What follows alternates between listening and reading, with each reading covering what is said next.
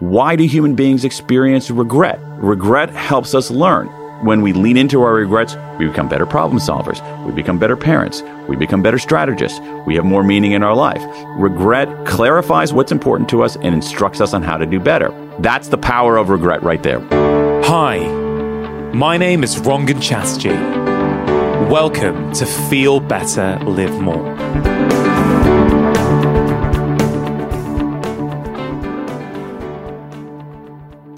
What comes up for you when you hear the word regret?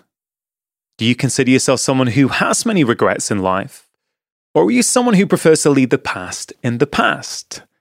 Well, when I asked this question on social media a few weeks ago, I was surprised by how many of you were quick and I mean really quick, to share with me the things that you wish you'd done differently in life or not done at all. My guest on today's podcast has a really interesting and fascinating take on why this topic seems to resonate with so many of us. Daniel Pink is an author and a researcher specializing in human behavior, creativity, work, and business.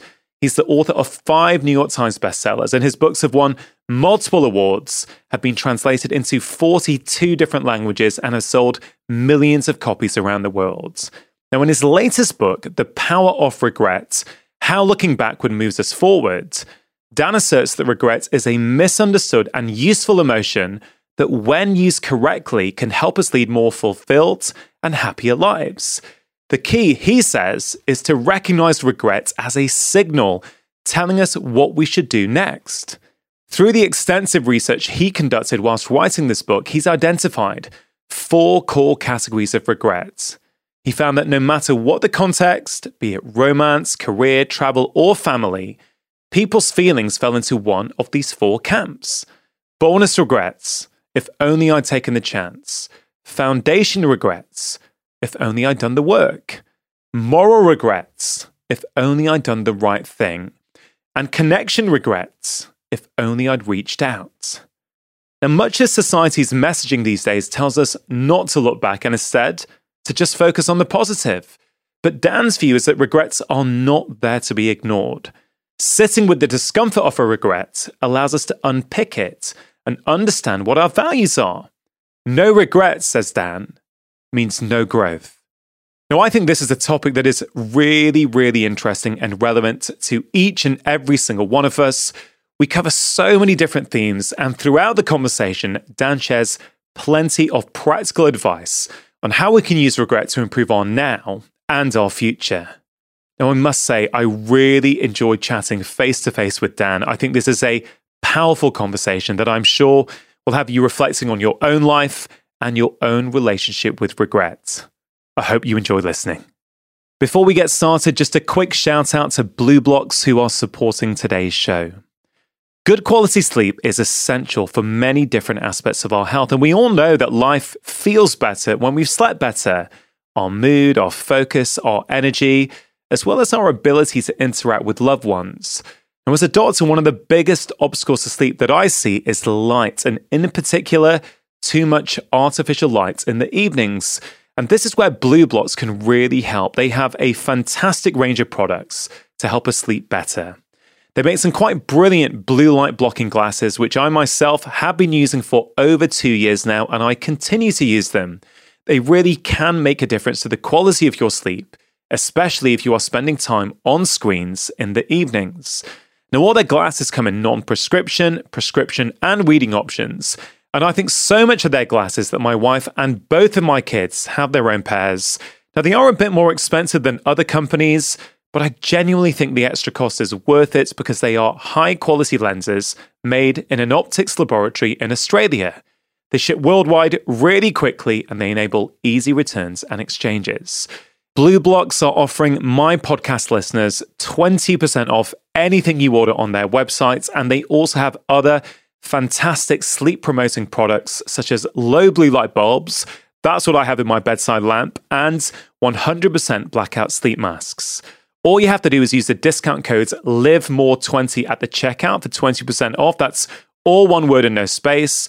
Or just go directly to blublox.com forward slash live more. That's B L U B L O X dot com forward slash live more. and the discount will be automatically applied. And now, my conversation with Mr. Daniel Pink.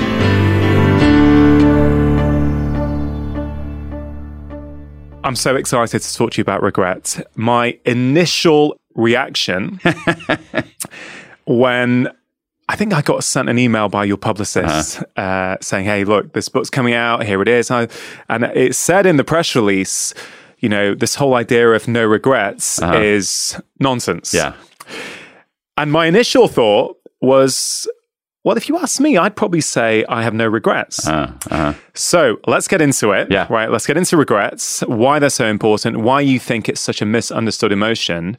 And I wanted to start off with this quote by Bob Dylan I don't believe in regrets. you don't agree with Bob, do you? Um, far be it from me to disagree with a Nobel Prize winner, but I. I profoundly disagree with that. I, I don't know how you like I, the idea that one can't believe in regret is absurd, and that's it's that's not a philosophical point of view. That's a that's a scientific point of view.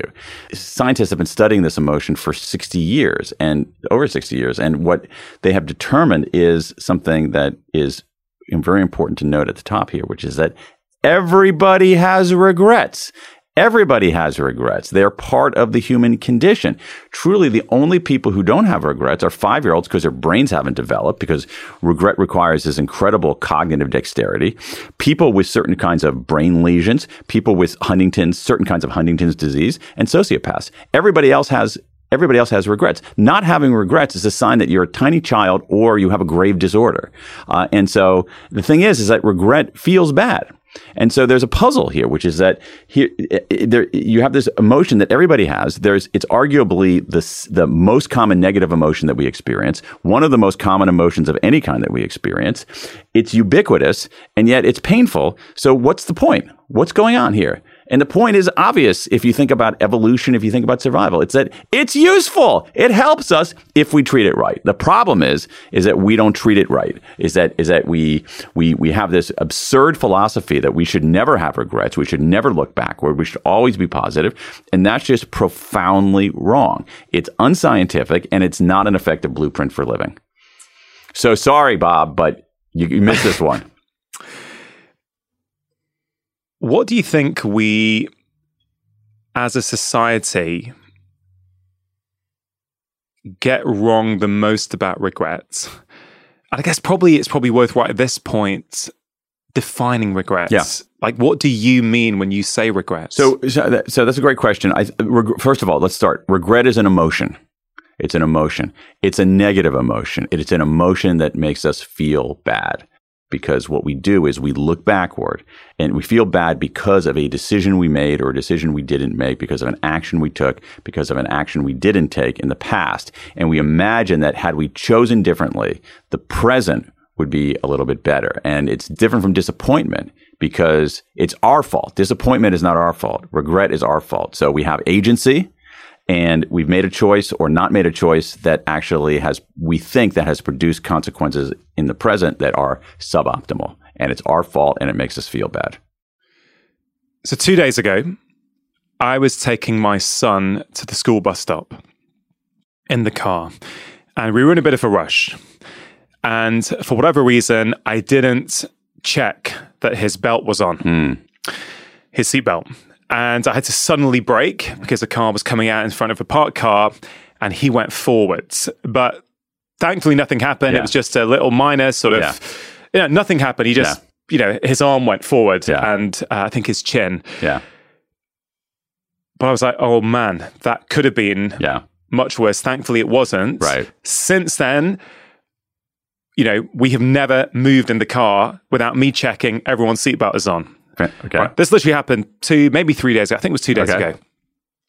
And I've been reading your book over the last few days. Yeah. So I've really been thinking about mistakes, disappointment, regret, how okay. these three things interplay together.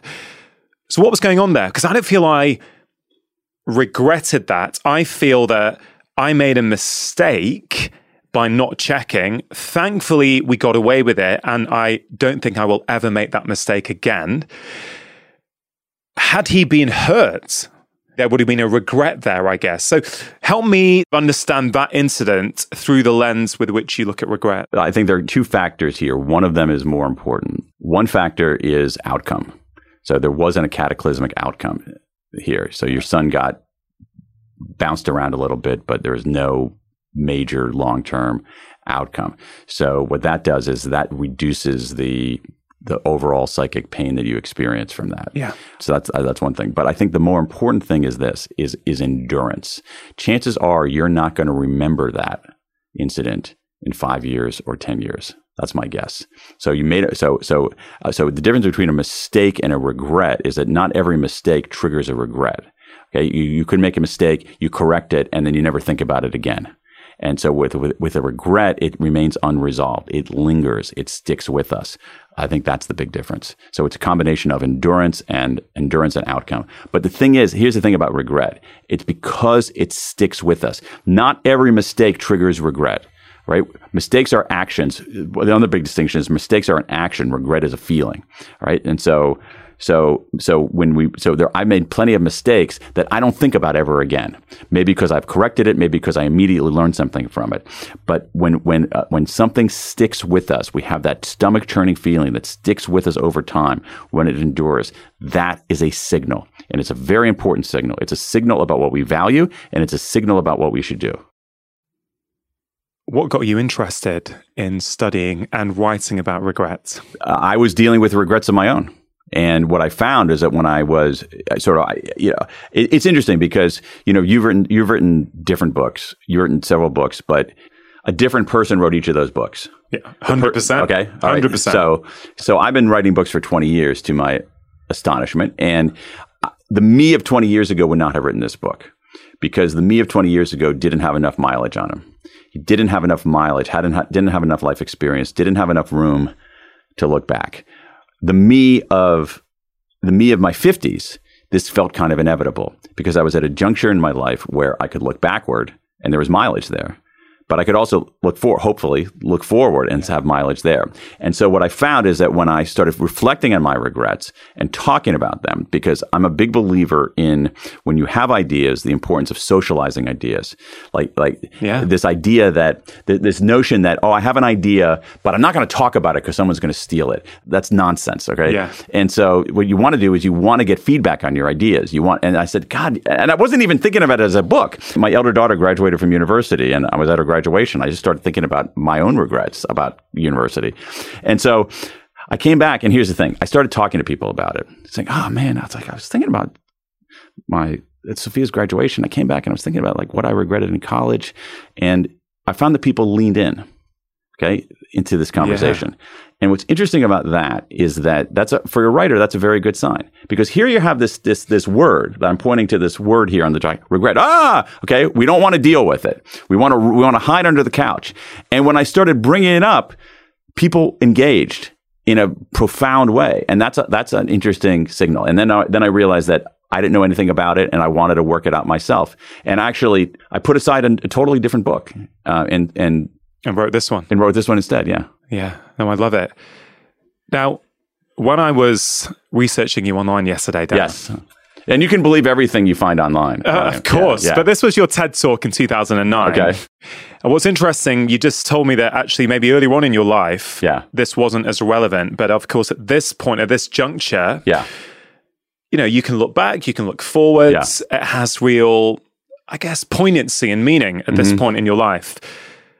What was interesting to me is that you opened your 2009 TED Talk mm-hmm. with something to this effect. I have a confession to make. Okay. 20 years ago, yeah. I did something I regret.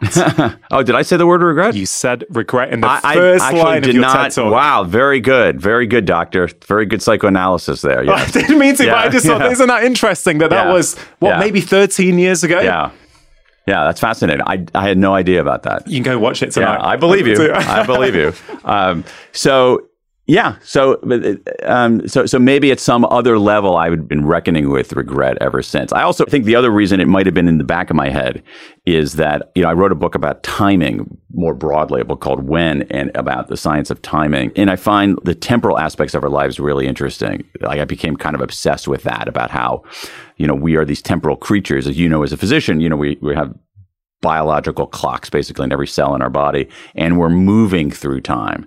But if you think about this, you and I began this conversation in the past. That's gone. Okay. Yeah. That's kind of freaky, right? It is. And then and then then you and I are going to ha- continue to have this conversation in the future, but it hasn't happened yet. That's crazy when you think about it, right? Okay. It's kind of whack. And, and so, and our lives are that way too. And so our lives are about, I think in some ways, how do we integrate the past, present, and Yeah. future? And regret obviously is a, an incredibly important part of that. This World Regret Survey Yes. that you conducted. Yes. Maybe you could tell us a little bit about that. I mean, Sure. How you came up with the idea, what questions did you ask, what Yeah. did you find out? Because, of course, that underpins a lot Yeah. of what you've written about in the book. Sure. Well, I mean, I looked at what the academic science had said about regret. I also did something called the American Regret Project, which was a public opinion survey of American attitudes about regret to try to get demographic differences, to see if there are demographic differences in regret. And it turned out to be far fewer than I expected, which itself is kind of interesting. So we, so we did a pretty rigorous public opinion survey. And then I also did this other thing, which proved revelatory, which is called the World Regret Survey, which is actually really simple. Uh, I put up a website, put something in my newsletter, made a few tweets, and said, "Hey, you want to tell me your one big life regret?" And I put it up, and within a blink, we had fifteen thousand of them from over hundred countries. We're now up to, and I stopped publicizing it because I didn't want to break the database, and I also didn't want to, you know, fifteen thousand is enough to read, um, and we're up to over nineteen thousand now from one hundred and nine countries. So that itself tells you something. The fact that people were so eager to share their regret Yeah. and reveal their regret and disclose their regret. And so that proved to be a very rich source for figuring out what people regret, which ended up being, I think, a, a central part of what my understanding of regret. Yeah, I love the way you came up with these four core categories of regrets because on the surface, a lot of these regrets can seem quite different. Yes. But I, I thought it was brilliant the way you actually went back to first principles and thought, well, what is the structure and foundation Right. of these particular regrets? So I wonder if you could share what those categories are Sure. and you know some of your learnings. Sure. So that was, but this is this is again. I went into this book, and and, and actually most of my books, without a very strong theory of the case. It wasn't like I had sort of a mission, a philosophy that I was Right. trying. To, I, I went in saying, regret. It's super important. I have them. I don't understand it. What's it about? All right. That that was that was basically yeah. my my business plan for the book. and so I initially started wondering what people regret. And, and the academic research showed that people regret a lot of different things. We have career regrets and education regrets and romance regrets. Then in my own quantitative survey, I asked that same question and found the same thing. The re- people's regrets were all over the place. So I was kind of stymied. It's like, what's going on here? But what I realized in reading through thousands upon thousands upon thousands of these regrets is that uh, just exactly as you say, that the domain of life mattered less than what was going on one layer down. What do you mean by the domain of life? Uh, domain of life meaning uh, this is a regret about my career. This is a regret about my education. This is a regret about finances. This is a regret about health. This is a regret Okay. about romance, family. Okay. And you started hearing the same language, hearing sometimes identical language, language like taking the chance, speaking up, um, um, uh, not confident, uh, believe it or not, introverted, those kinds of things as examples. And it didn't matter what aspect of people's lives they were discussing those things and that language kept coming up over and over again. This is the value of qualitative research. If you go if you go far, if you go into the words and the words convey the emotions of what people are talking about they tell you something really important so what i found and let me make this a little bit more concrete Could, could you just explain that term Yeah. qualitative research to Yeah. people who may not understand it? Qualitative research. So quantitative research is I asked people. I did a, a, a poll. I asked people a bunch of questions. So things like, um, do you believe in God? Do you believe there's a God? Yeah. Yes. No. Not sure. Okay. And then people click whichever one. Then this is like a multiple choice type thing. yeah, yeah, yeah. And, and but what we know from what we know from that quantitative piece of research is because we we put together a sample of 4,489 Americans. We weighted W E I G H T the sample, meaning it's just a statistical procedure to make sure that every aspect of American population is is represented there. And so that allowed us to see, oh, do women are women more likely to believe in God than men? Are men more likely to believe in God than just one example? I mean, I, I, I choose that example because in America, overwhelming numbers of people believe in God. Like belief in God doesn't tell you anything because right. everybody believes in God. so that ended up being because I wanted to see whether people's um, belief in God affected their regrets. Okay, but I, I learned nothing because everybody believes in God. All right, so um, so um, so that's a quantitative thing. So you end, but the qualitative is just people think of it as qualitative is a, a, a fancy word story based research. The, what I'm getting is people s- simply submitting their regrets their own words. Their basically. own words. In their own words, they submit their regrets and that's it. And I just read through them. So I have these little mini sagas, these little stories of people's regrets.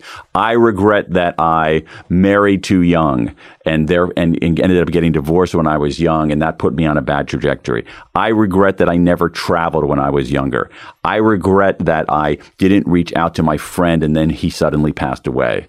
So though, so it's all these yeah. kinds of stories and things like that, and that gives you some that that ended up being very revealing because what I found to your earlier point is that deep down there were four core regrets that people had. And let me let me let me make this a little bit more concrete by giving you an example of that. So here's the thing. So I had plenty of regrets from people who it's quite amazing to me. A lot of regrets about people who didn't travel at some point in their lives. They went to university and had a chance to study abroad, but they didn't do that.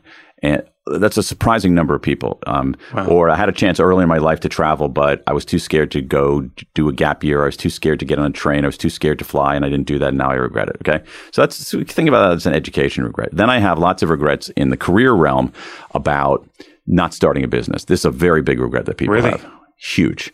Uh, I always wanted to be an entrepreneur, but I didn't have the guts to do it. I always wanted to go out on my own, but I didn't do it. If, if I had if I had gone out on my own, I might not be stuck in this terrible job that's a career regret. Then I have lots of regrets about romance that are essentially people wanted to ask out somebody on a date.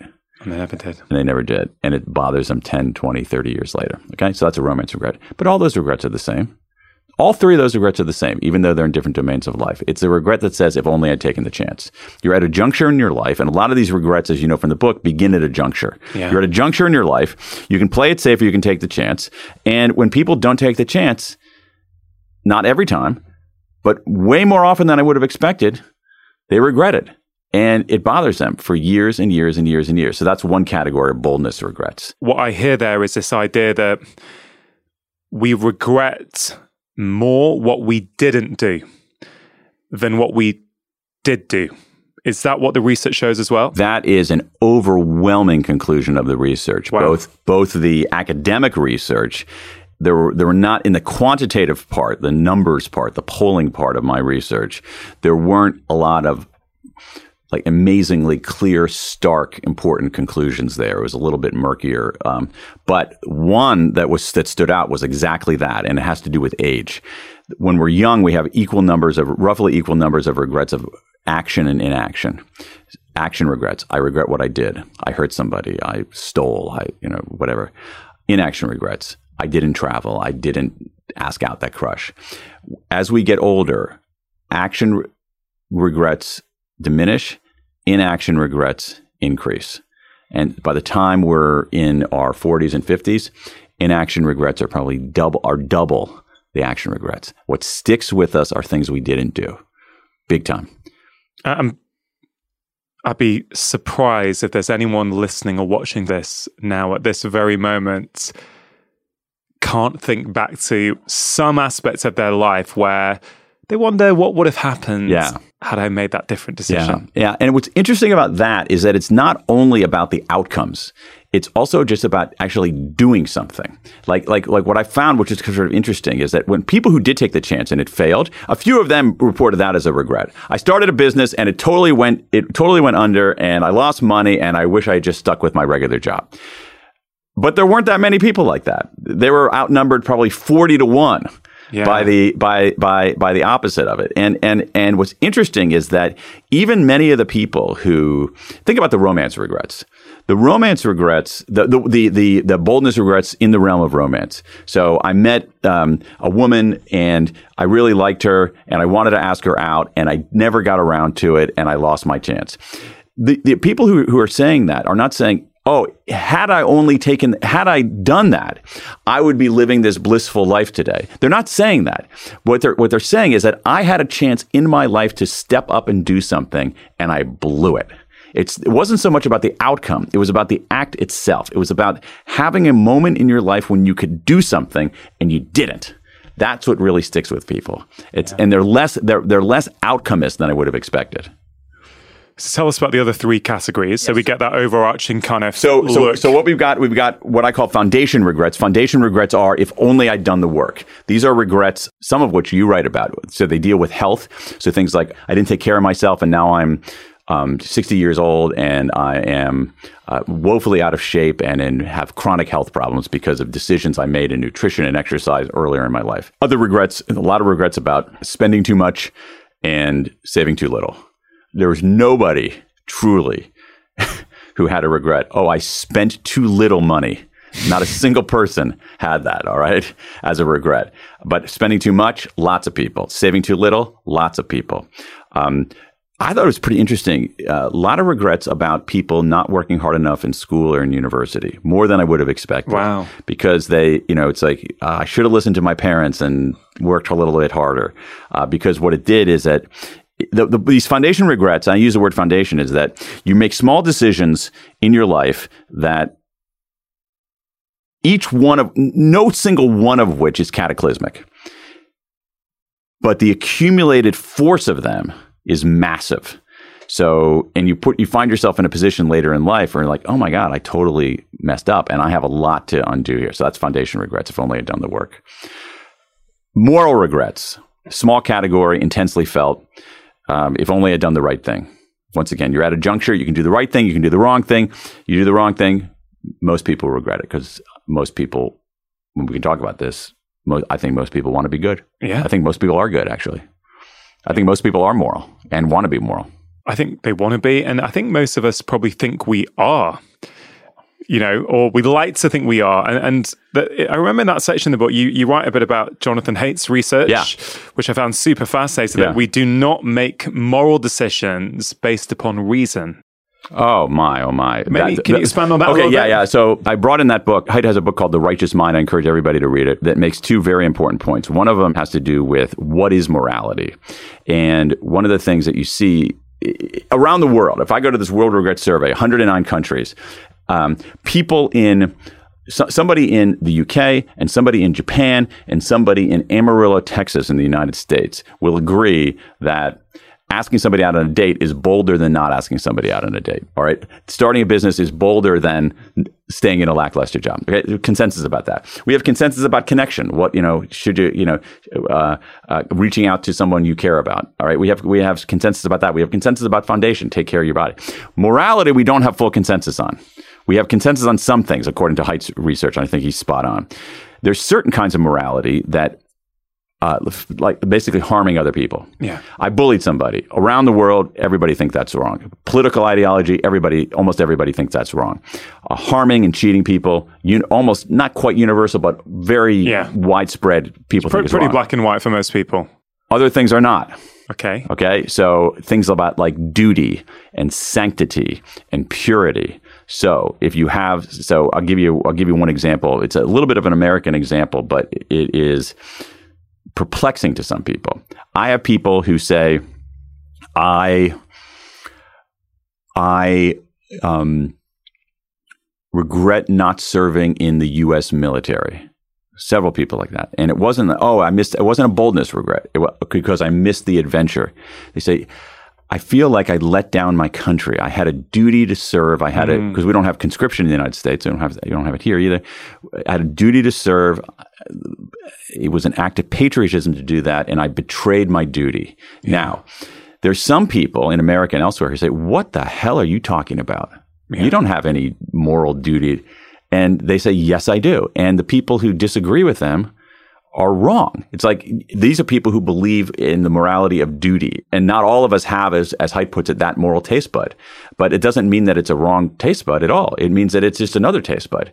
So it's things like that. So moral regrets are highly individual, I guess. Uh, they're idiosyncratic. Some of them are more idiosyncratic than others. So you're going to get a little bit more disagreement. And basically, what it is is that you have a, a, a traditionally conservative political philosophy has more moral taste buds than traditionally liberal right. philosophy. Liberals care about about care and harm, and and conservatives care about duty and sanctity and purity. So morality is a little bit more complicated. Now that said, um, most of the regrets were in this the things about care and harm. They were regrets about bullying people, hurting people, cheating people, uh, marital infidelity, those kinds of things. You know, when I, when I hear that, I think of the term alignment in the sense that I've been working on a model of happiness over the last year or two for, for my upcoming book, and I got this concept called core happiness, mm. which is what I think we are all wanting in our lives. And it has three components alignment, contentment, and control. Alignment is when your actions match up with your values. Okay. And I very much hear that as you talk about moral regrets. I hear very much that this is when potentially we've done something that isn't really who we really are. Uh-huh. And actually, there's this kind of disconnect and this kind of fault line. And we, you know, it just eats away and erodes us from the inside because we regret it. We're thinking about it because you can't really hide from yourself, can you? It's still there. You yeah. know, you lie in bed at night by yourself. If you have done the wrong thing, yeah. according to your own morals, right then yeah, I can see why so many people would regret that. Oh yeah, yeah, yeah. And it's also it's but this is but this is it's it's it's directly related because one of the things that regret does when we experience regret, remember it's a signal. It's a signal. Okay, w- w- the way we get regret wrong is that we think of we think of regret as something that's meaningless, something that we should ignore because feelings don't really matter and because you should always be positive and never look backward. Yeah. That's a bad idea.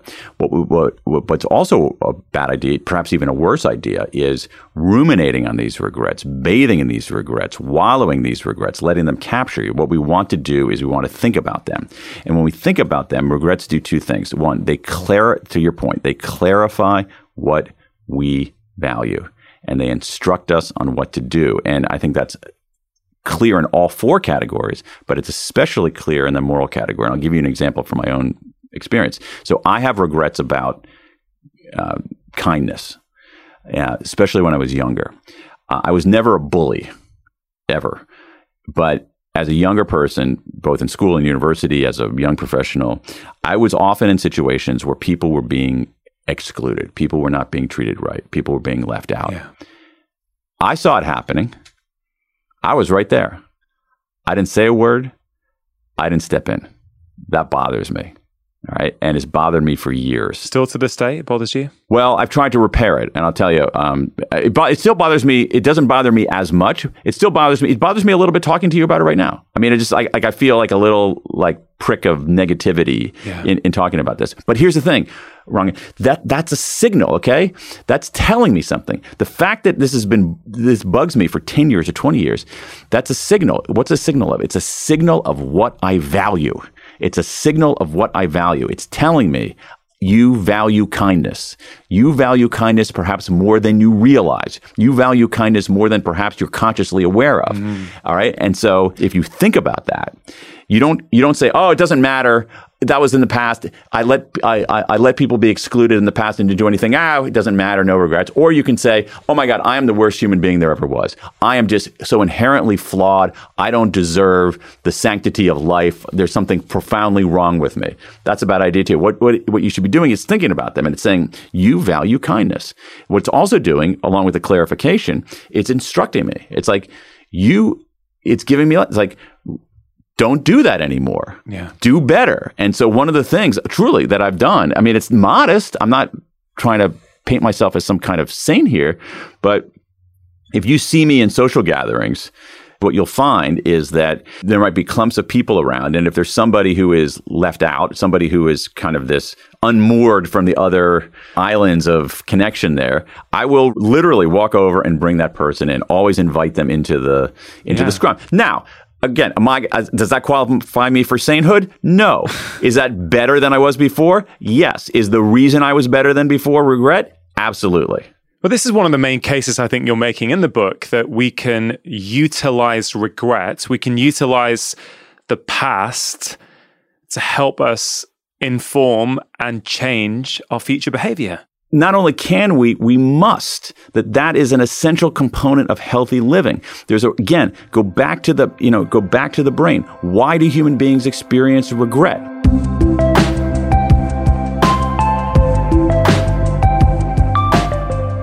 Just taking a quick break to give a shout out to Athletic Greens who are supporting today's show. Now, good quality nutrition is an essential pillar to get right for our physical and our mental health. And of course, in an ideal world, I would much prefer it if everyone got all of their nutrition from real whole food. But I know from over 20 years now seeing patients that a lot of us struggle to find the time to consistently do that. That is why I am a fan of good quality whole food supplements like AG1 by Athletic Greens. One tasty scoop contains 75 whole food source ingredients, including a multivitamin multi-mineral, probiotic, green superfood blends, and more, all in one convenient daily serving. And I think that's one of the main reasons I like and recommend AG1. It is a really simple way to start each day and give your body the nutrition it needs. It helps support energy and focus, aids with gut health and digestion, and it also helps support a healthy immune system. Now, AG1 has been in my own life for over three years now, and I genuinely think it is one of the best whole food supplements out there. So, if you want to take something each morning as an insurance policy to make sure that you are meeting your nutritional needs, I can highly recommend it.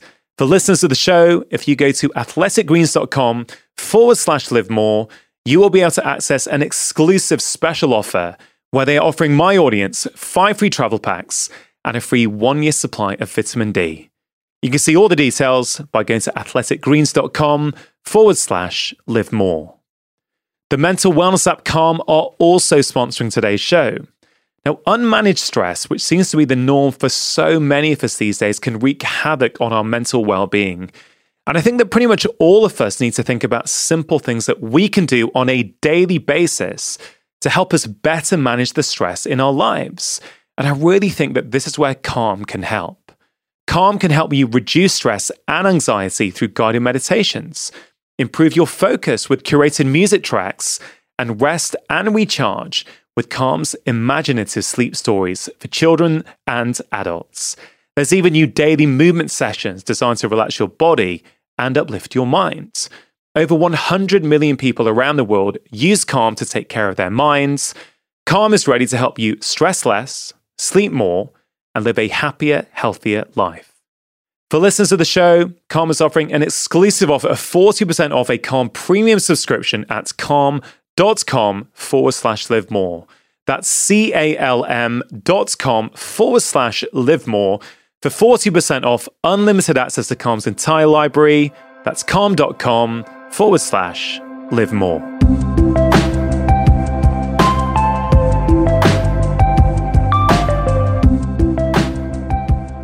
Why do human beings experience regret? If it wasn't useful, it would have likely evolved out of our out of our bodies and brains. It's useful. Regret helps us learn. And there's also so that's that's the sort of the evolutionary theory behind it.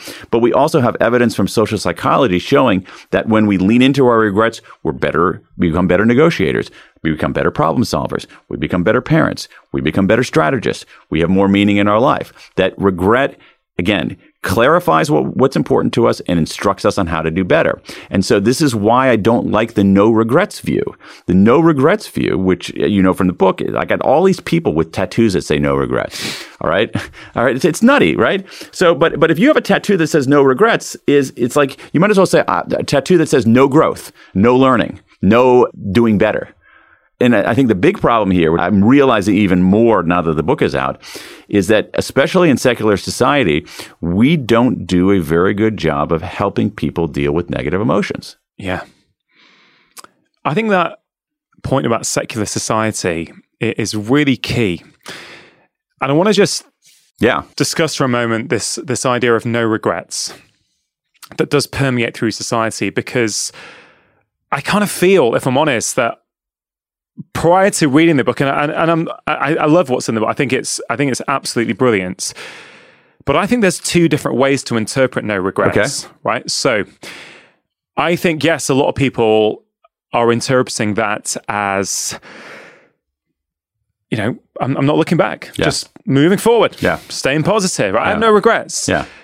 when I think about myself and I feel that I have no regrets, I feel that what I'm saying is actually, I know my past mistakes. I've spent time with them. They've changed how I look at the world. I'm not going to beat myself up about them. I was making the best decision that I could at that time based upon what I knew.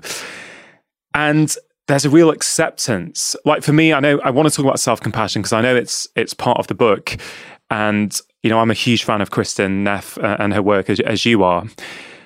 But I feel, I guess, more in this sort of spiritual, uh, non-secular space. Let's say that a lot of my growth since my dad died, uh, coming up to nine years ago, is has been about looking at the past, going into the past, looking at why I get triggered at certain Mhm, points, mhm, why mhm. I have certain behaviors, whether that be, you know, on my own or through some sort of therapy or whatever. And, I, and I've got to say, these days I feel so really quite calm and content with my life in a way that I didn't for much of my life. And so when I say no regrets, I'm not saying it with this uh, with this kind of thing that I'm only looking forward. No, I have, I feel that that's because mostly, unless I'm kidding myself, that I have processed Yeah. those regrets. So then my question to you is because I've been really pondering this over the last few days. I've been really excited about talking to you, and I think, well, I totally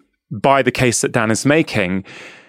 But regret seems to be a time related phenomena because let's say it's when you've not processed it, so it's stuck in your body, it's causing mm-hmm. negativity, you're still thinking about it, it's making you tearful, you're you're stuck in your life because of it, and you're not looking at it. I think that's a huge problem. But if you go into it, you make peace with it, you understand why you did what you did, and you then change mm-hmm. going forwards, I feel that you no longer have that regret. What you're describing is the power of regret.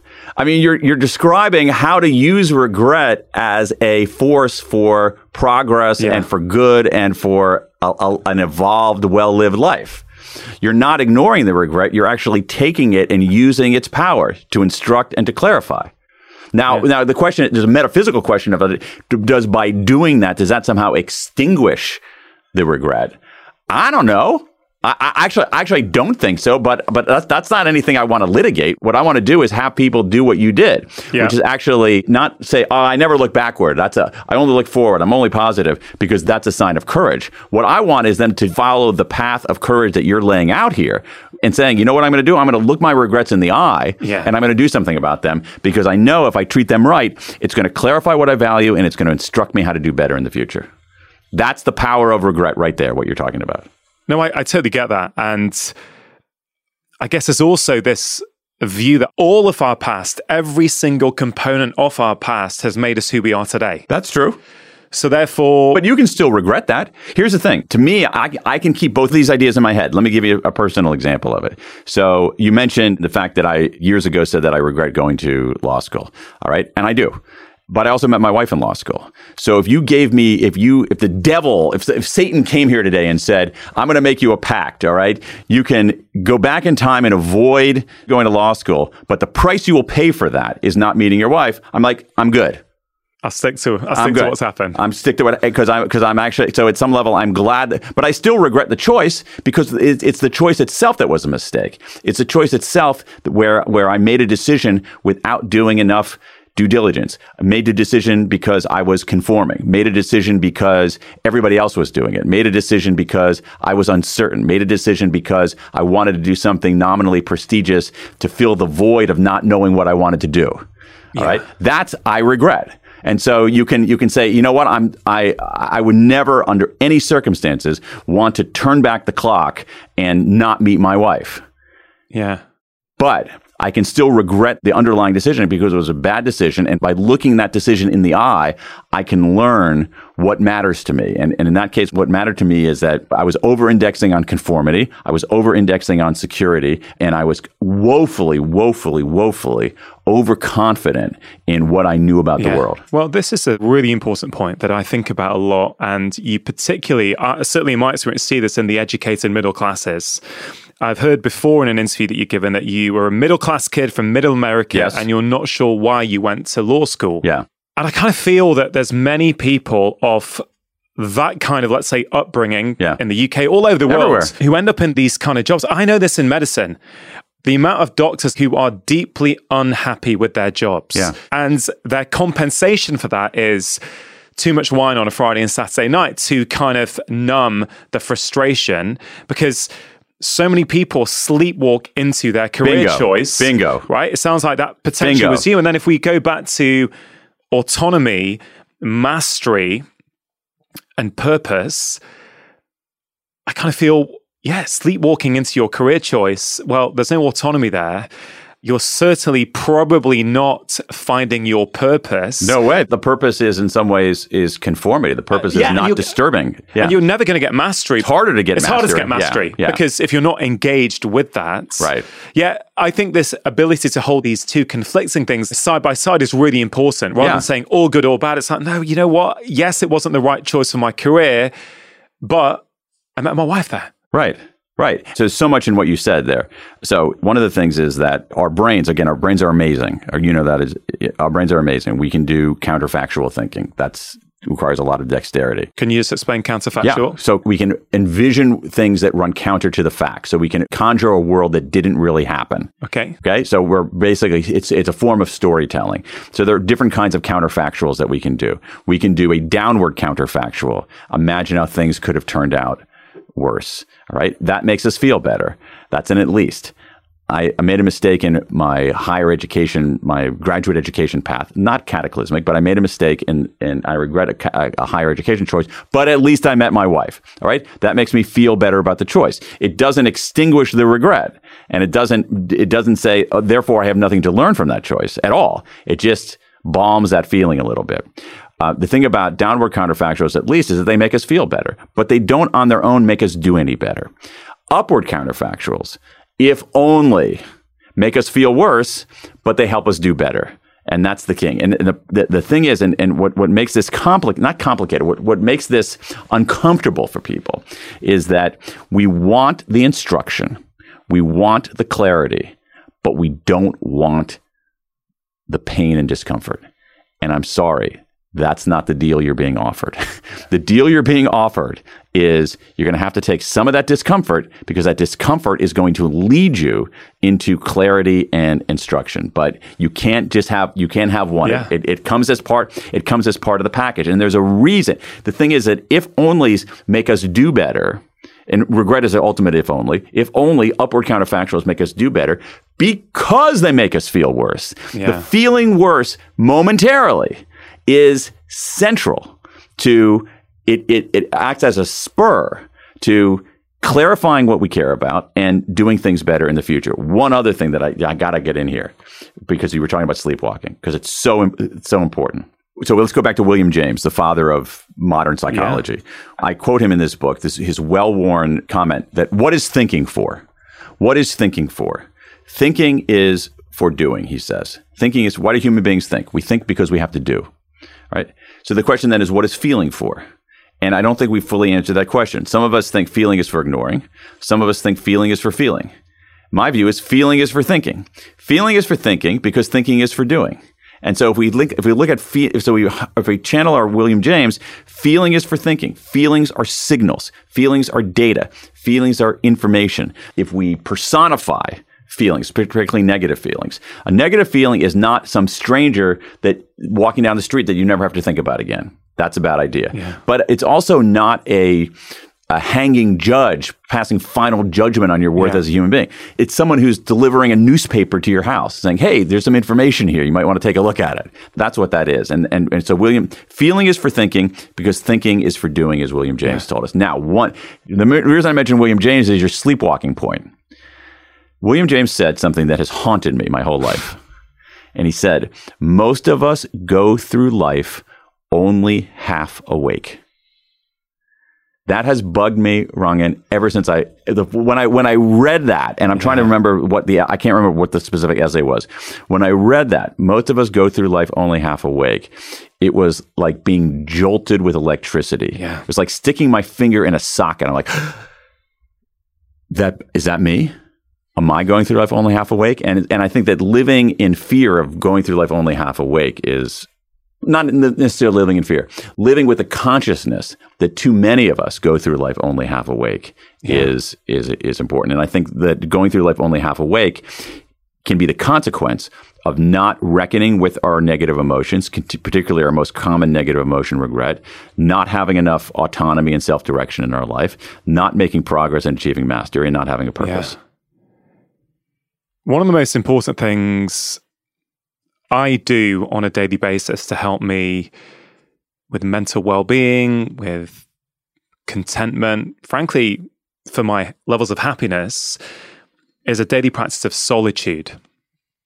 And I actually think solitude is very, very much underrated. I think it very much plays into what you've just said because what you're saying is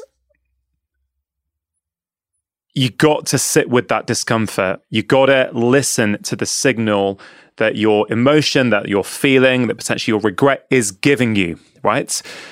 But it's so easy now. It's always been easy to distract ourselves. It's probably easier now than ever before, whether it's our phone or social media or whatever, you know, emails. We can always go outward and and sort of basically not have to turn inwards. So therefore, we don't know what we're feeling. We've never spent time sitting with that feeling. So therefore we can't process it.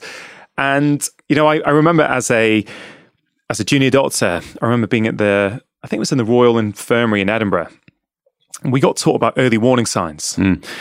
And I remember being really mesmerized as a kind of straight out of medical school that this idea that actually, if we do certain observations, heart rate, respiratory rate, oxygen saturations, at regular intervals and you can put them into different zones and you can predict with reasonable certainty who is going to end up in high dependency units or intensive care in four hours or five hours. And by doing that, we can take aversive action so they don't end up needing that high dependency or intensive care beds.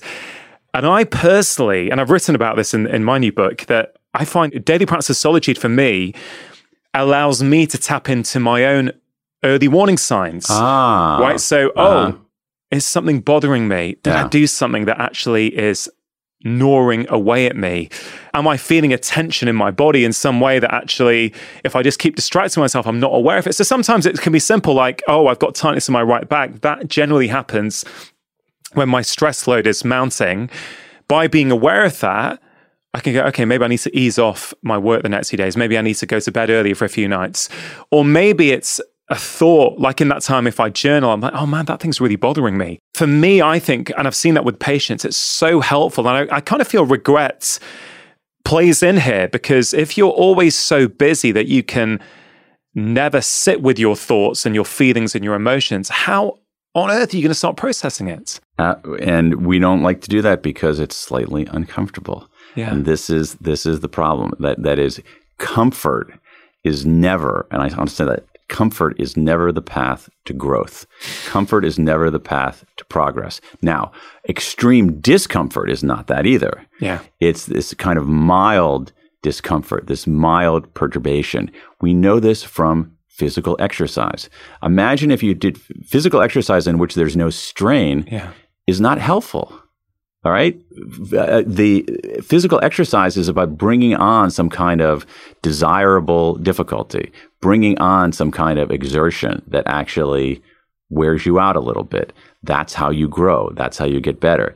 Uh, the thing is, we don't do that with our emotions because no one ever tells us how. That's the problem. We almost need like a gymnasium for emotions, you know, to yeah. help us to help us deal with that. We and, and to and to some extent, you know, I never thought about it this way. Is that to some extent therapists are like uh, personal trainers Yeah. for for emotions. Now, the thing about it is, is that I think in some ways with negative emotions, we go these two different paths. We ignore them, which is dangerous.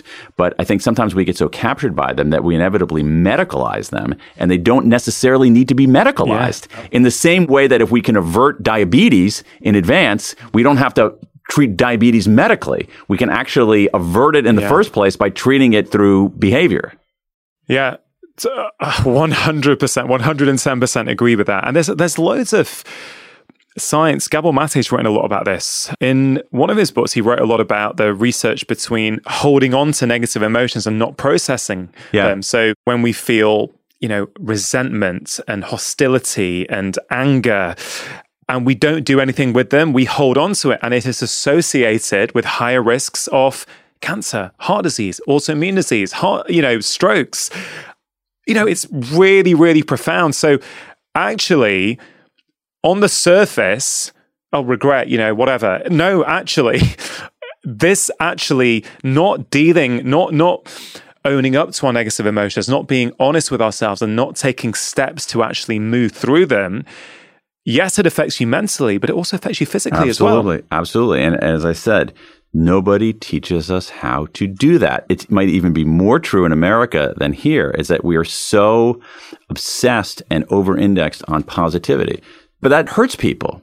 It hurts people in the sense that if if you have people who feel negative emotions and they look around and think everybody else is feeling positive, that can be debilitating. Yeah. But what you what you're seeing there is performative positivity. What you're seeing there are people uh, essentially acting as their own PR agents and showing how wonderful their lives are when in fact they're as vulnerable and flawed and struggling as all of us. I think that's one of the real gifts of your new book to the world is that you're talking about it. You're sharing all of these stories that people have shared with you on that survey, and you're making people feel less alone and go, oh, wow. Absolutely. And what, what for me, what I did as an experiment yesterday, I thought, oh, okay, I'm talking to Dan tomorrow about regrets, and he's done this survey. So, yeah, I'm just going to put it out on my own channels, you know, for people to share their regrets. And Okay. what was really interesting, I did it on Instagram stories and Okay. I did it on Twitter. okay. Now, of course, they're different audiences. Yeah. On Instagram, I probably had over 200 Yeah. replies in just a few hours, right? I printed off some of them here, Oh, which yeah, I'd like want to go see. Through yeah. with you. On Twitter, I didn't get a single reply. Now, Interesting. why I've been thinking about this all morning, Huh. and on Instagram, the way I set it up on the poll, you are replying privately to me. So Oh. not everybody sees Uh-huh. what your regret is. Right. And on Twitter, it's all there in the public. Now, this is not a scientific experiment. There are Yeah, different yeah, yeah, audiences. yeah, yeah, I have yeah. I have more people who follow me on Instagram than Twitter. So c- there's all kinds of reasons, but it made me think, is there something about that they can share it with me or with you on your survey anonymously, but people still feel slightly reticent about sharing it in public? Do you think there's something there? I think there is something there, although sharing it privately is the, sometimes the first step to sharing it Sure. to sh- sharing it publicly. My survey was completely anonymous. Yeah. It was totally anonymous. But here's the thing that's surprising is that I gave people the option of of I said your your survey is anonymous. All I all I wanted was the the location, the gender identity, and the age. And but otherwise I had no idea who they were. However, I said if you would like to be contacted for a follow up interview, you, please you leave your email address. And we had a, more people than I would have expected willing to to offer up their email address. Now, it wasn't the majority anywhere close, but two out of three people remained anonymous. But one out of three is a decent number of people who were willing to to do that. And, and what's interesting about this is that the willingness of people to share their regret with a with a complete stranger is itself telling. The volume that you are getting, the volume that I were getting is telling. What it says is Yeah. that there's this pent up demand for people who want to talk about it. Why?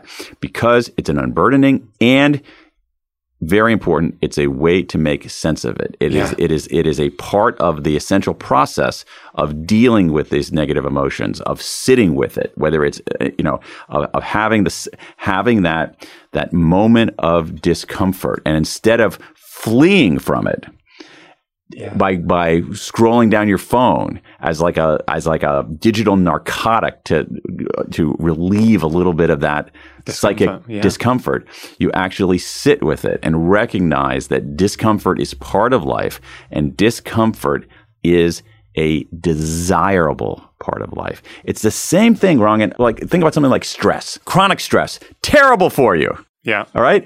Acute stress, occasionally, not that bad. Gets you moving, gets you to do things, motivates you. Imagine if we never felt any kind of stress. We would never get anything done. Yeah. Uh, imagine if we f- never felt any kind of fear. Uh, imagine if we just just eliminated other negative emotions. We n- eliminate the negative emotion of fear. All right. BG, I wonder if I should cross the street in front of Rangan's house when all this traffic is going. Go. Well, I'm not scared of anything. all right. Imagine if we if we didn't experience grief. Imagine if you didn't Yeah. experience grief at the loss of your father. That would be horrible because your experience of grief is an expression of love. The reason you grieve is because you love. And so, again, negative emotions, listen, you know this. I just want to make sure it's clear. We want positive emotions. We want a lot of positive emotions. Yeah. Positive emotions are great. You should have more positive emotions than negative emotions, but negative emotions are part of our lives and they are useful Yeah. if they don't terrify us and mortify us and make us dive under the couch. Yeah. If we look at them like grown-ups, look them in the eye and say, wow, I'm scared right now. What is this telling me? I feel grief right now. What is this telling me? Or the the granddaddy of all these negative emotions, regret. Wow, I'm experiencing regret right now. What is this telling me about what I value? What is this telling me about what I should do next? Yeah, it's about paying attention to the signals. And then I guess, like with stress, it's trying to find that sweet spot. right? Exactly. You're looking at for the sweet spot. You don't want the negative emotions to weigh you down. No. So you're stuck in your bed all day. You can't move. You're paralyzed. You don't know what to do. But you don't also want to pretend that actually they're not there. And, you know, for me, when I hear that people shared with you anonymously, at least initially, like it makes me think of you know, something that's become really, really clear to me uh, in, in my clinical practice is that awareness is the first step in any significant change. I know that sounds really obvious, but actually, I just don't feel like sometimes people say, okay, I'm aware now. What do I do? It's like, okay, well, A, I want to get to you. I want to talk to you about how, what we do with that regrets. And there's, there's loads of practical exercises in the book that I think will help people. But I think we sometimes undervalue even just that first step of awareness, right? So I think many people who reply to you, and um, now that I'm thinking about it, the hundreds who've replied to me on Instagram, I would imagine Yeah. since sending that little message, I imagine they're thinking about it today. Absolutely right. Right? There's no question about it. Exactly. So maybe they were getting on with their life, and Yeah. then they suddenly saw this question in my Insta stories, and they're like, "Oh man!" And let me let me read to you some of these. Yeah, I'd love to hear these. I'd love to hear these. okay, so regrets that I found. Okay, so this is this is not part of your regret survey. No, no, this no. Is, this is just uh, a non-scientific experiment. Thinking that I always need a plan for life. Interesting. Leaving my first husband. Oh, Not taking opportunities that were in front of me because I felt afraid. boldness, regret. Moving school in the middle of my A levels. Oh, that's interesting. I wonder whether that's a regret or whether that's just disappointment. Hmm. Because, well, go ahead. Yeah. not sending my toxic, emotionally abusive ex on his way earlier. What a waste of three years. Yeah. Where would you put that one? Oh, I think that's a version of a connection regret. It's a bad. It's a bad connection. It's not about reaching out, but it's about actually recognizing that connection, belonging, and love is essential, and that you were being betrayed on that. I find the language used in that quite telling as well, actually. You know, not sending my toxic, emotionally abusive ex on his way earlier. What a waste of three years. And of course, it's just, you know, you'd you'd love to speak to someone and understand it a bit Yeah. more. But on first impression, that would indicate to me that that person hasn't, or maybe potentially hasn't moved on from the regrets. It's- still locked in that. What a waste of three years. That kind of, that's certainly what it says to me. Yeah, I could yeah. be wrong, of course. I don't think that that person has processed it. A way to do that is to look back on who you were at that moment, do a post mortem on the decision itself. Yeah. What was wrong? Did I not know myself well enough? Was I too rash? Um, this is self compassion, isn't Yeah. it? Really? Well, um, in some ways, it's it's like potentially But- forgiving yourself for what you perceive yourself to have done. Let's say wrong. That's important. You've got Well, to forgive yourself, Okay, right? so let's let's talk about self compassion. With I like this. Can I can I look at this Yeah, one yeah, again? please, So please. she, so she was saying, not sending my toxic, emotionally abusive ex on his way earlier. What a waste of three years. Okay, so this is a really interesting one for for self compassion. So what she said to you is probably a somewhat sanitized version of what she's saying to herself. If you think about her self talk, she's probably saying, "I'm an idiot. I've wasted three years. What a fool." I'm such a moron. What is wrong with me? All right. She's probably, when it went through the public translation of it or the, the, the conveyance to somebody else, it probably was de-harshified. All Yeah. right. Okay. So what we see is that when we talk to ourselves, we are cruel. That if we, if we, if you were to somehow get into my brain, the language center of my brain, and put like an amplifier to amplify it out into the world so that people could hear myself talk, you would think I was an abusive nut the way that I treat myself. All right. That's a bad, that's really bad though. Yeah. So what self compassion says is don't do that. Instead, treat yourself with kindness rather than contempt. So what she's saying here, if that's what she's, if that's actually a milder version of what she's saying to herself, she's treating herself with contempt yeah.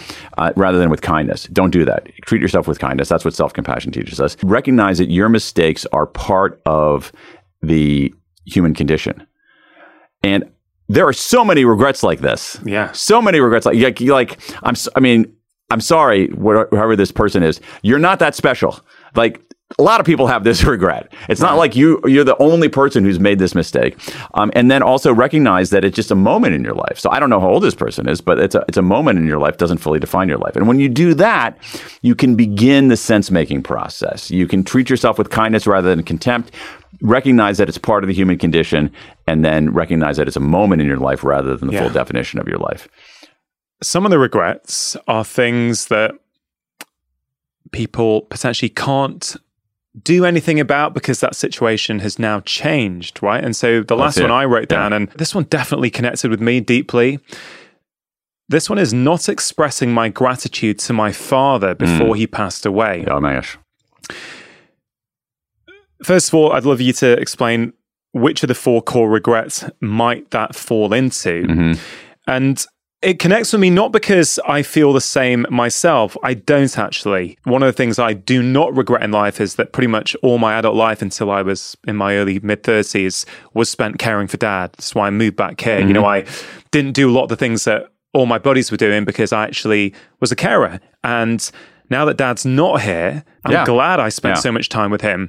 But what what it has done, and again, I'm probably not looking at it through a lens of regret, more as a teacher to me, is there's things that I wish I could have asked dad about his life story. You know, as I get, um, you know, I'm sure you're a little bit older than me, but as a parent, you know, as your kids go through certain milestones, you think, oh man, you think back to what your parents might have been thinking when you were going through them. And I think, wow, I'd love to have spoken to dad about this. But what I am doing is I'm talking to my mum Yeah. about all of this stuff. That's it. Do you know what I mean? So Yeah. I, I've learned from it and I'm changing it. But that what what can people do? What what kind of oh, regret is that? Oh, So that is a that is a classic. It's not expressing my gratitude to my father before he passed away. That is a classic connection regret because it's basically a regret about not reaching out.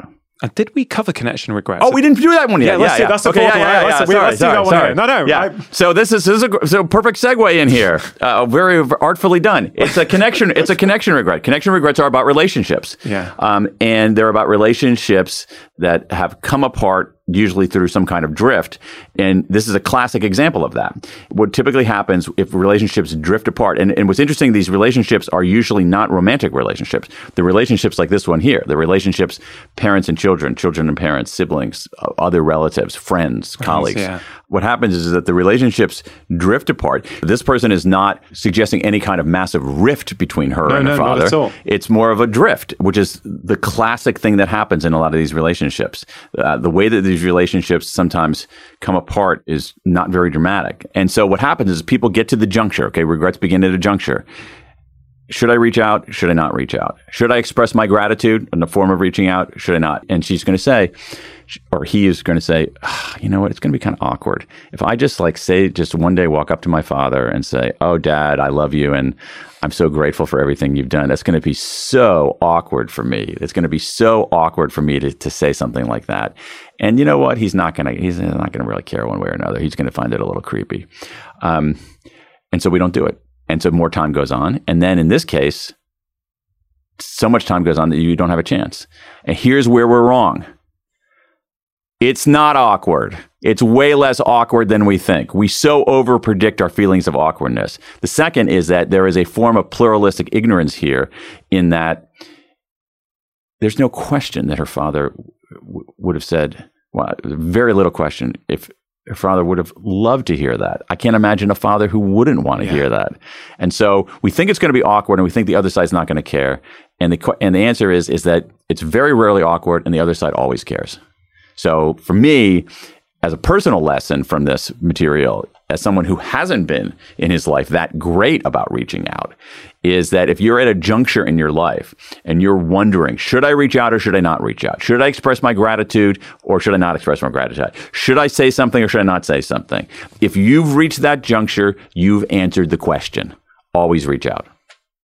Always reach out. What a powerful, powerful. We can even rhyme Message. it to make it even stickier. When in doubt, reach out. love it. Love it. Definitely from America. Coming in. so this punchy. I love it. I love it. But you know, I'm really hoping, Dan, that there's a, there's a world right with a lot of negativity going Yeah. on at the moment, and I'm hoping that this podcast, this conversation, is going to spread a bit of love I hope so. around the world. And I'm hoping everyone who listens or watches, literally now, take a break or at the end of the conversation, do you know what? Reach out to someone. Maybe tell your mum or your dad how much you value them. Wouldn't that be amazing? That would actually be that would be everyone did that. Honestly, I'm not joking. That would be extraordinary. Like that would that would keep if people actually did that. That might keep me in the writing business for a couple more weeks. Uh, but I think that that's the lesson, and that's the lesson for me. And we were talking before about how if you do certain professions for long enough, you know, you, you've written a few books, and I've written a few books, but the person who's writing them is different. The person who started writing this book about regret is different from the person you're talking to now because this person you're talking to now has been affected by the work that I've done. And this is one area where it's absolutely true. You always reach out. You always reach out. I'll give you another. Always go to the funeral. Always go to a funeral.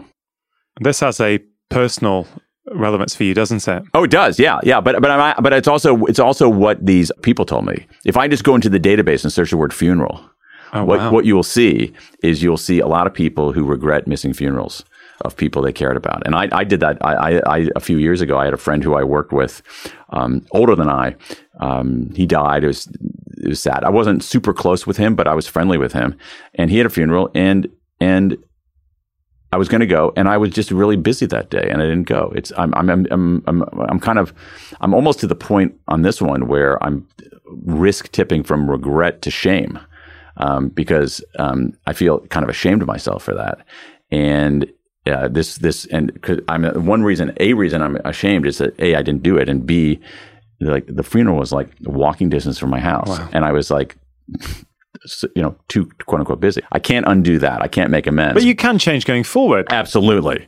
That's the- Absolutely. and that's, again, a key theme, right? That's It's like you can't undo that, but you can Absolutely. change. Always, yeah. So always reach out, always go to the funeral.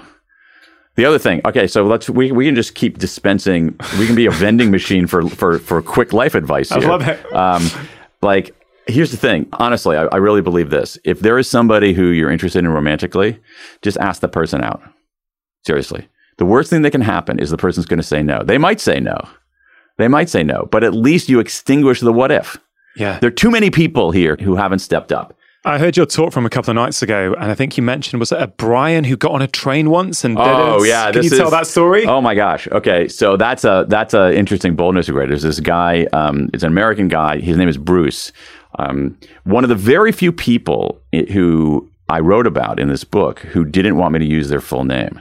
So, which suggests that not only do people want to talk about it, but not everybody needs to do things anonymously. Yeah. That that once they get past that initial discomfort, they're willing to be more public with it. But Bruce was an American guy. He's in his early 60s now. He graduated from university in the States in the early 1980s. He goes to Europe to work on a farm in Sweden. And final week there, he's traveling around Europe and he's on this train. There's a seat open next to him on the train, and this woman sits down next to him about his age. She's Belgian. She speaks English.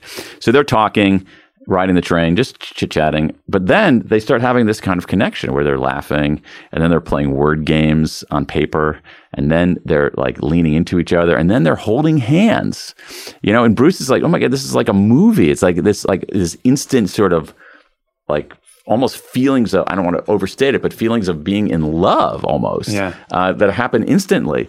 And they're rumbling along. She's an au pair working in France, and uh, she's going back to visit her parents in Belgium for the weekend. And the train finally gets to Belgium, and somewhere in Belgium, wherever she is, and she says, "This is my stop. I have to get off." And he's like, "Oh, I'll come with you."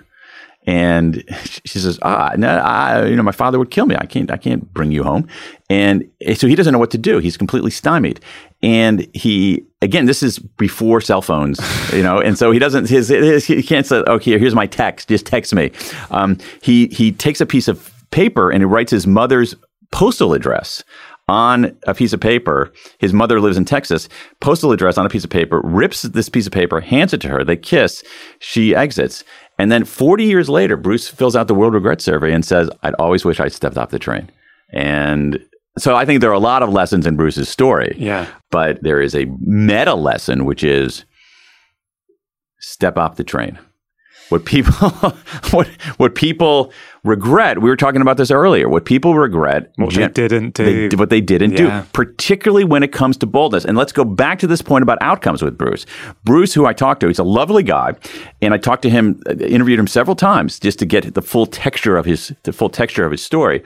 And what Bruce Bruce never once said in all these conversations, if I had stepped off the train, I would have this blissful life. He never said that.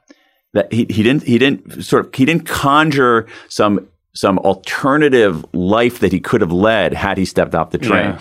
It was at that moment the 22 or 23 year old Bruce had a chance to do something that was that was that was bold, that would have led to growth, that was an expression of who he was, and he didn't do it. Yeah. And 40 years later, 62 year old Bruce is still bugged by that and that tells us something. Step off the train. Yeah, I mean, I don't know the the state of Bruce's life today. If he's married, if he's in a he relationship, is married. Yeah, he's married. Yeah, but what's interesting for me is that that stayed with him for 40 years. That for me, that is like you're holding that in your body, emotionally, physically, you're holding on to that. And actually, that is having an impact in some way, unless you are open with it. And, and this speaks to the wider point that sometimes we try and shut out and we pretend this stuff isn't happening. And you know, another big theme I get from your book is is honesty. Be honest with yourself. Yeah. Like if you're feeling it, yeah. Okay, even if you don't know what to do with it yet, be honest, write it down, do something. Well, absolutely, but but writing it down is actually powerful for other reasons. Writing it down or even talking about it is one of the most important things that we can do with our regrets for a whole host of reasons. One of them is this honesty. It's a it's a form of self confrontation. Uh, but the other thing about it, which I, I, found the research quite fascinating, is is this: is that when we experience so emotions, almost by their nature, are abstract right? So, so, so, so, something like like love or joy. It's it's it's an abstraction, right? You could give me the chemical properties for the caffeine in here, right? We can we can make sense of what caffeine is in this coffee, yeah. right? We can draw the molecular structure of caffeine and identify it perfectly, right? But you, there's no molecular structure of joy or yeah. or bliss or love or anything like that. Okay, it's abstract. Same thing with fear and regret and so forth. So uh, emotions are abstract. That's what makes positive emotions so great. Is that they're abstract, they're vaporous. It's like you're in a fog of of, yeah. of joy. But it's also what makes negative emotions so menacing because they're amorphous. And so writing it down, talking about it, writing about it converts that abstraction into words. Words are concrete. Things that are concrete are less fearsome. And that's an essential part of the sense making process. I mean, going back to the start of our conversation, your daily progress report, right? That's yeah. the same thing. You're yeah. writing, yeah, you're writing it down. You're instead of it just being out there, you know, did it have a good day? Did I have a bad day? Right. Was, how's life going? Actually, no. These are three things where I made progress. Right, exactly. It makes it real. Exactly. The other thing, Dan, that comes to me was I look through these responses people have given. Over certain topics, you have regrets on both sides, right? So there's a lot of people who've said not leaving a toxic relationship earlier, not leaving my husband, not breaking Mm-hmm. up early, staying too long. But there's one here at the top of the page, which is I regret leaving my first husband, Yeah. right? So some people regret staying too long. Yeah. Some people Absolutely. leave. They think there's something better out on the other side of like, Right. man, I wish I'd never done that. Right. So I find that fascinating. Yeah. But then I also, I thought, I want to talk to you about sexual regrets. Oh, okay. And the reason is, is that, well, the, the reason is, is it comes up a lot. The, my, it's it's the reader's favorite footnote in this book. Uh, really? Yeah. Well, that a lot of people are. Uh, that I've read from your survey, Yeah. that whether it's you putting on Twitter Yeah. or or here in the book is, I regret cheating on my partner. Oh, okay. That that's Right. sexual regret. Oh Okay, yeah. I mean, you can talk about the other Yeah, one in a minute okay, if you want, because I don't know what that yeah. is. Because I'm not sure whether the I'm not sure whether the the infidelity is a sexual regret. I actually think it's a it's a it's a betrayal of trust. Yeah, well, actually, this is the, this is where I was going. So most of the ones I've read are saying, "I wish I hadn't cheated." What was I thinking? It wasn't worth the, as you say, the Yeah. betrayal of trust that came. I was weak in that moment. Right? I've read loads of those, but there's one here on I think page 188 of your book. 71 year old female from Michigan. Oh. I regret not being more sexually active. Right. And I thought, God, that's fascinating. Yeah. Right? Mm, The majority of the regrets I'm reading is saying, I wish I hadn't cheated. Yeah. And of course, I don't know if she's single. Right, or married, exactly, exactly. She Being, regrets, being being sexually active and, and cheating on your spouse are two different things. yeah. So, w- you mean, on the face of it, where do those two regrets fit in? You mentioned that cheating one is a, it's a moral regret. it's a moral regret. Yeah. Okay. You're betraying a trust. Yeah. And I guess not being more sexually active, is, is that a boldness? It might be boldness. It, might, might be boldness. boldness, Not regret. every single regret. I mean, I got you know nineteen thousand of these things. Not every single one fits perfectly in each of the in each of the in each of the categories. But that strikes me as a well, that's a very interesting one. That's why I put it in there um, because it's a seventy one year old woman who regrets not being more sexually active. So it sounds like a boldness regret. But also, you got to figure a seventy one year old woman was born in nineteen. 51. Hmm. All right. And so we don't know what her family background was, but it could have been the kind of thing where Yeah. she was raised in a an extremely religious household. And so she's 18 years old and it's 1969 and she's in a community that is missing out on the whole sexual revolution. And, you know, and, and the reason I raise that is that a lot of times with certain kinds of regrets, we ascribe too much agency to ourselves.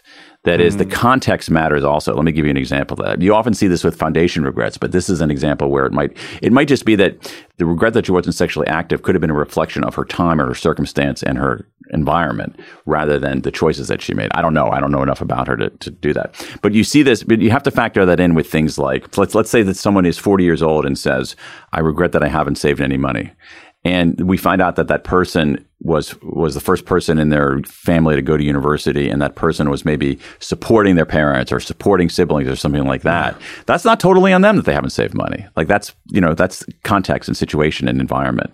So i probably would have uh, contacted her She- my guess is that she didn't leave her email address Yeah. because that's a that's a super interesting one Yeah, for sure. there was another woman.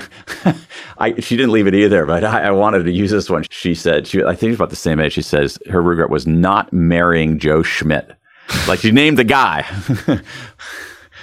What if Joe's listening to this yeah, right now? Joe. yeah. Well, what happened with? Okay, so uh, so just to follow up this, not to not to spoil the plot in any of this, but what happened with Bruce. Um, and one of the things that's so interesting and I think very revelatory is that I so I interviewed all these people about their regrets, and what was both revelatory and annoying was that in response to our conversations, they started changing their behavior. Yeah, there you go.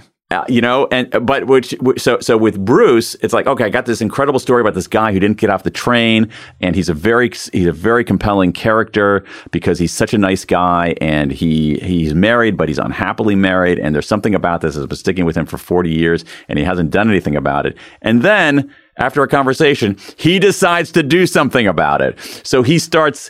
Did he find her? He did. How to my knowledge, he hasn't found her yet. Oh. But he started posting on like Craigslist misconnections. Oh. Yeah, like he started taking and said that you know there was another woman in the book who had this friendship that had drifted apart, and she didn't want to reach out to her friend. And the reason she didn't want to reach out to her friend was that she thought it was going to be her words that her friend would find it creepy if she reached out after 25 years, and she thought it was going to be really kind of awkward.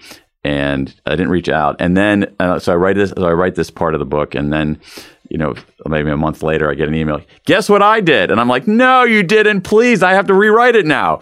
Um, so, uh, so that happened with Bruce. It happened with some of the other characters, which suggests that when people start actually confronting these things, Yeah. they change their behavior. But to my knowledge, Bruce has not found this woman. But if if Do, she, do we know her name? Let's, we do know her name. Let's, let's put it out there. Go let's find her. Yeah. Well, actually, that's a great point. I assume she's still in Europe, and this is a popular podcast in Europe. So if your name is Sandra and you're Belgian and you worked as an au pair in, in France in the early 1980s, and one evening we're on a train with an American guy named Bruce holding hands and playing word puzzles, he's looking for you. He lives in Spokane, Washington. He's been thinking about you for 40 years. He's looking for you. Go to my website, danpink.com, and go to the contact form and, and email me, and we can make this Oh man, this is this would make my yeah. my year, my decade Yeah. of this happens. Yeah. Can you, can you imagine? Like, but if, if there is a reunion, we're going to bring all these cameras we have here. Yeah, we're doing it. We're- we're going to You and it. I. It's our it's our new show. We're going to pitch this as a show. Reunions, reunions with Rangan and Dan. Yeah, oh, man, That- I, I think that's got a punch to it. Yeah. it's got some punch to it. Yeah. When I when I mentioned sexual regrets before, Yeah. your mind went to a different kind of regrets Yeah. that apparently a lot of your readers are super interested in. Yeah. Unsurprisingly, so what did you Well, mean I didn't write. that? I didn't write much about it, but there's a footnote in here that people are like, "Why'd you put that in a footnote?" Because it's so interesting. It had to do with. Uh, it had to do with sexual. It had to do with Sorry, I've all the scribbles. Yeah, yeah, yeah. I'll- it's a book well read. So there weren't that many gender differences in regrets. Yeah. Uh, and I was able to make reasonable. I can't make any claims about gender differences based on the qualitative portion, the story portion of the uh, that of the research. But on the quantitative portion, the public opinion poll, I was able to crunch the numbers and see some mild gender differences. Men tend to have more regrets about careers, women more regrets about family, but not by a wide margin. It's that's actually not even that interesting, I think. um, but there's other research, not mine, that shows a gender difference in regret, in that men tend to regret the people they didn't sleep with, and women tend to regret the people they did sleep with. I'm oversimplifying, but not by much. That is so interesting, isn't it? Yeah, I should have. Yeah, so that's what everybody said, and, and, I, and I didn't. I didn't make a big deal of it, and I put it in a footnote. Um, I put it in a Come on, footnote. Dan, that's your next book deal, surely. you think? I think that's I think that's a global bestseller. Well, I'll have to say, you know, th- like the marketer in me sort of blew it by by. Um, there it is. I think I see it right here. Yeah, here it is. Uh, for those of you, for those of you reading along at home, it's on page, it's on page 155. Uh, footnote on page 155. Yeah, doing that difference. But uh, the marketer in me sort of blew it because I, 'cause I should have had a chapter called "Sexual Regrets." Actually, I should have. I should have called the book that "Sexual Regrets: How Looking Backward Moves You Forward." Um, to start bringing this to a close, you've very powerfully made the case for regrets. Obviously, we've spoken about disclosure, awareness being the first step in a Yeah. change. But for people who this is really connected with and they're like, man, you know what? I've got some regrets in my life. Maybe Yeah. even hearing these other regrets from other people has brought up for them. Yeah. What kind of advice would you give them as to how they can, you know, start that process of dealing with it, processing it, and then ultimately moving on from it? Sure. So, as we were talking about, start with self compassion. Treat, uh, treat yourself with kindness rather than contempt. Very important. Treat yourself with the same kindness you treat somebody else. Uh, recognize that your missteps are just like anybody else's. Disclosure, that sense making process, that writing about it, talking about it is extremely important. I think the first step, doing it privately, as people did on your Instagram feed, but don't discount disclosing it publicly because we're making we make another error here in that we think that when we disclose our vulnerabilities, people think less of us. They think more of us. Not in every time, but but often. Then the final step here, and this is the key, you have to extract a lesson from it. So if you treat yourself with kindness and you do the sense making, you got to find a lesson. And the thing is, is that we're terrible problem solvers when it comes to our own problems. So what you want to do is you want to do self-distancing, and there are all kinds of techniques for self-distancing to extract a lesson from. You can talk to yourself in the third person. So instead of saying "What should I do?" say "What should Dan do?" You can um, you can do things like um, um, I mean, a great decision making tool, which is ask yourself, what would I tell my best friend to do? So let's take one of these over here. Not traveling when I had more time before kids. Let's say that's a regret. Okay. So if some, if your best friend came to you with that regret, what would you tell him or her to do? Um, I, I, what I would tell them, so, so this person probably doesn't know what to do. If yeah. a, he or she is stymied. But if I were to ask him or her, what would you tell your best friend to do? They would probably say, oh, well, I would tell my best friend to look for a three day weekend where you can go on a trip mm-hmm. in the next couple of months. Okay. Yeah. You know, and it's like, oh, okay. But you don't think about that for yourself. So ask yourself, what would you tell your best friend to do? And then I think my final the, the, final thing, I think it's a really powerful technique is is some is again to use our incredible abilities of tra- time travel to sort of reach out and talk to the you of ten years from now. The you of ten years from now knows what's best. And, and we can make, based on this research, we can make reasonable predictions about what the you of 10 years from now is going to care about. So let's think about you. The you of 10 years from now is not going to care about whether um, you wore a black T-shirt today or a green T-shirt today. Uh, absolutely not. The you of 10 years from now is not going to care what you had for lunch today. But what the you of 10 years from now is going to care about is did you reach out when you had a chance? You had a relationship and it drifted apart. Did you reach out? Because in, in 10 years, it might be too late.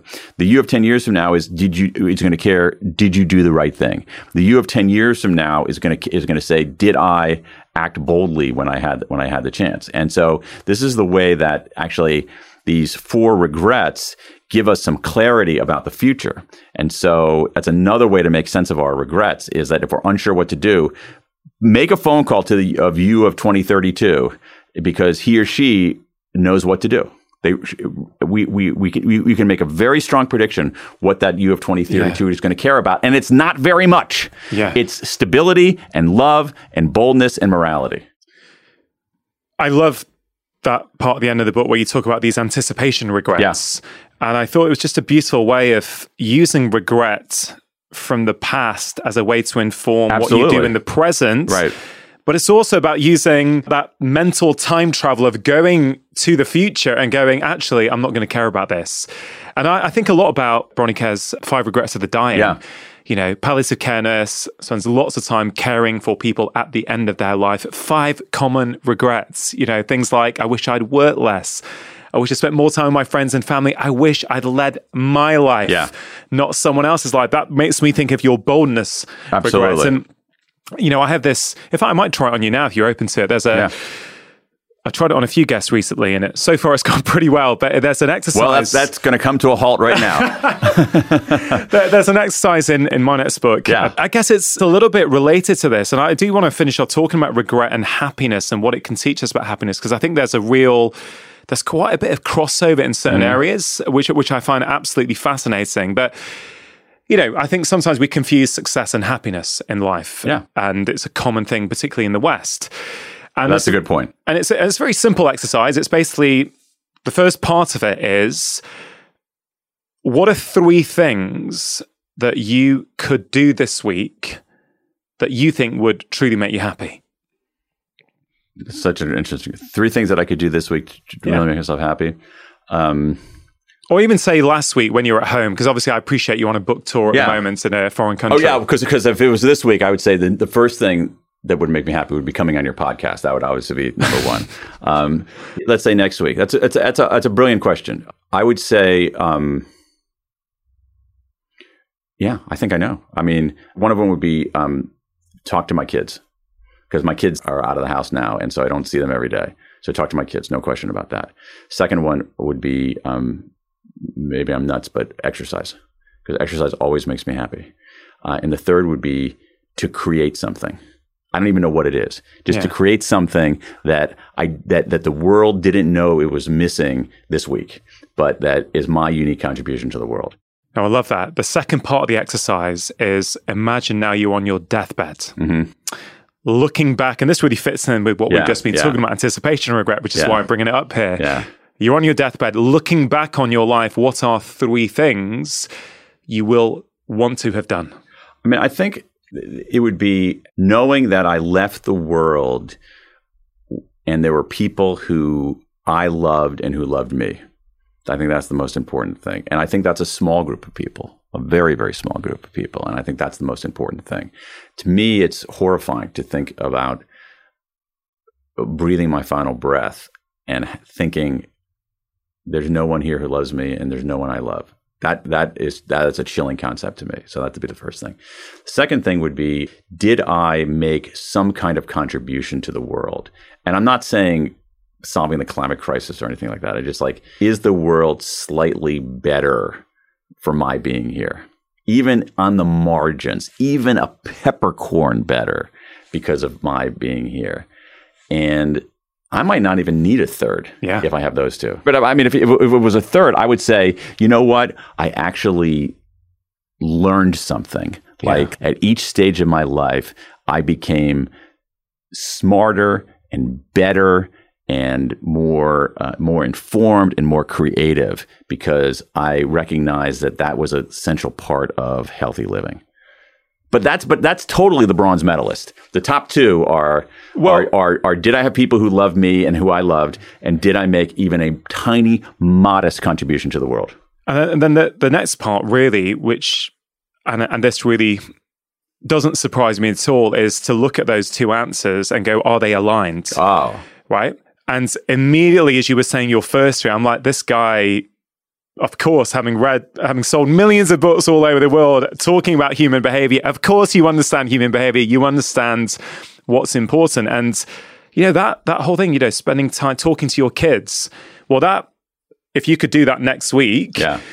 and you do that week after week, then yeah, at the end of your life on your deathbed, Exactly. you will have met that first most Exactly. important one about Exactly. spending time with loved ones, having people who care about you, right? One of the ones that you want to do each week is can I create something, something that the world maybe doesn't know it needs and will some way make a difference? Right. That is what you also want to have done at the end of your life, made a contribution, right? Right, And I don't think anyone can argue that you haven't already done that in bucket loads with all the books, all the impact you've had. So for some people, though, they do that and they go, "Oh, there's a there's a pretty big mismatch here." Oh, uh huh. right? There's a mismatch here for what I know I'm going to want on my deathbed to what I'm doing. And often that comes to work or things like, um, you know, on my death, I will want to have spent a lot of time with my family and friends. And then they realize they're working way too hard. They've never had time for their friends. They have a connection regret as it, as, you know, through your lens. Do you know? And I, and I find, I, I put this out on Instagram a few days ago and I've had such wonderful responses. Like Are people again, are people aligned or misaligned or all over some people are saying I'm delighted that I'm aligned. Other people are saying, "Oh wow, I need to take a cold hard look at my life. These things are completely different." And again, it's not about beating ourselves up. It's about exercising a bit of self compassion and going, "Oh man, at least I know now. Right. At least I brought some intention to it that I can now start to." Make small changes. I don't have to have a life overhaul, but maybe it's a couple more dinners with my wife and kids this week and not working through. Do you know what I mean? But uh, uh, let me let me let me let's pretend we're playing poker. I'm going to see you and raise you. All right. Okay. And I'm, I'm going to see you and raise you the notion of courage. All right. And and I think that in some ways, what we're what we a lot of what we're doing externally is is performative courage. And what I think what really is courage is doing that exercise. That it takes courage to do that exercise because you have to you have to stare your imperfections and your reality in the eye and you can't sanitize it on social media. You can't balm it by with a few glasses of wine. You have to actually confront it, and it, and and confrontation is inherently uncomfortable. But we can push past the we can push past the discomfort, and I and I really think that so much of our lives, and it's interesting because I, I might feel this. I, I think I believe this more deeply because of our conversation. Is that so much of our lives are spent avoiding discomfort when maybe what we should be doing is actually welcoming discomfort more affirmatively. That's what I'm trying to do with regret. But I think in general, too much of our lives are spent trying to bypass discomfort rather than just simply recognizing that in a more like almost like Zen like state, hey, discomfort is part of the human condition. Let me welcome it into my life because the more I do that, the less likely I'm going to be to have that discomfort uh, metastasize yeah. into some into something that's destructive. Super, super powerful, Dan. Um, I think you know, huge fan of your books. Thank you. This one is another classic. People are going to love it. This podcast is called Feel Better, Live More. When we feel better in ourselves, we get more out of life. Right. You have studied human behavior. You've you've written so many books on different aspects of human behavior. Putting it all together now for people who are listening, people who are watching, how can they feel better and get more out of their lives? Oh my gosh, uh, it's a big question. Yeah, so I can speak from my own life, which is um, I care way less about what other people think than you do, because the dirty little secret, because I, I, I know what other people think of me, and you know what? They're not thinking of me. They're thinking about themselves. They couldn't give two wits about me. All right. So get out of that narcissism and stop caring what other people think of you because they're not thinking about you. Once you do that, you have a sense of liberation. Uh, for me, there was. So, so stop thinking about what other people care about you. I'm a firm believer that showing up is much more important than having talent. Just show up and do your, if you want to get stuff done, if you want to make a contribution to the world, show up and do your work do it the next day, do it the next day, do it the next day, do it the next day. Persistence trumps talent. I, I believe that very firmly. I also believe that you are better off in every dimension of your life if you begin from a position of generosity not from a position of sort of personal scarcity, but of a position of personal generosity. Uh, that generousness is healthy, you feel better, but it's actually a surprisingly effective professional tool as well. But that's not why you do it, but it has that knock on effect. Gener- so begin with generosity. I'll give you one more. Um, oh, I'll give you two more. One more, it would be uh, maybe have a bias for action. Uh, and the reason for that is that sometimes we have one way I look at things is that is almost like an economist, which is like, what do we value? What, what what's the what's the proper price on things? Okay, uh, I think we value planning too much and action too little. And one of the things that I've learned is that action is a form of learning. That sometimes instead of planning and then deciding to act, just try stuff and learn from that. So, um, so, and then, and then finally is, um, um, uh, your mileage may vary. Be generously skeptical with advice from people like me. Dan, it's been such a joy talking to you. I've I, really enjoyed it, and I and I and I and I appreciate the coffee too. My pleasure. We can make another one now if you want, but I really appreciate all the work that you've done. Thank you. I appreciate the new book. I appreciate the old books, and I honestly appreciate on a very short trip to the UK, you've taken time to come up north to the studio. I think the conversation was better because of it. Totally. And I look forward to the next time we get together.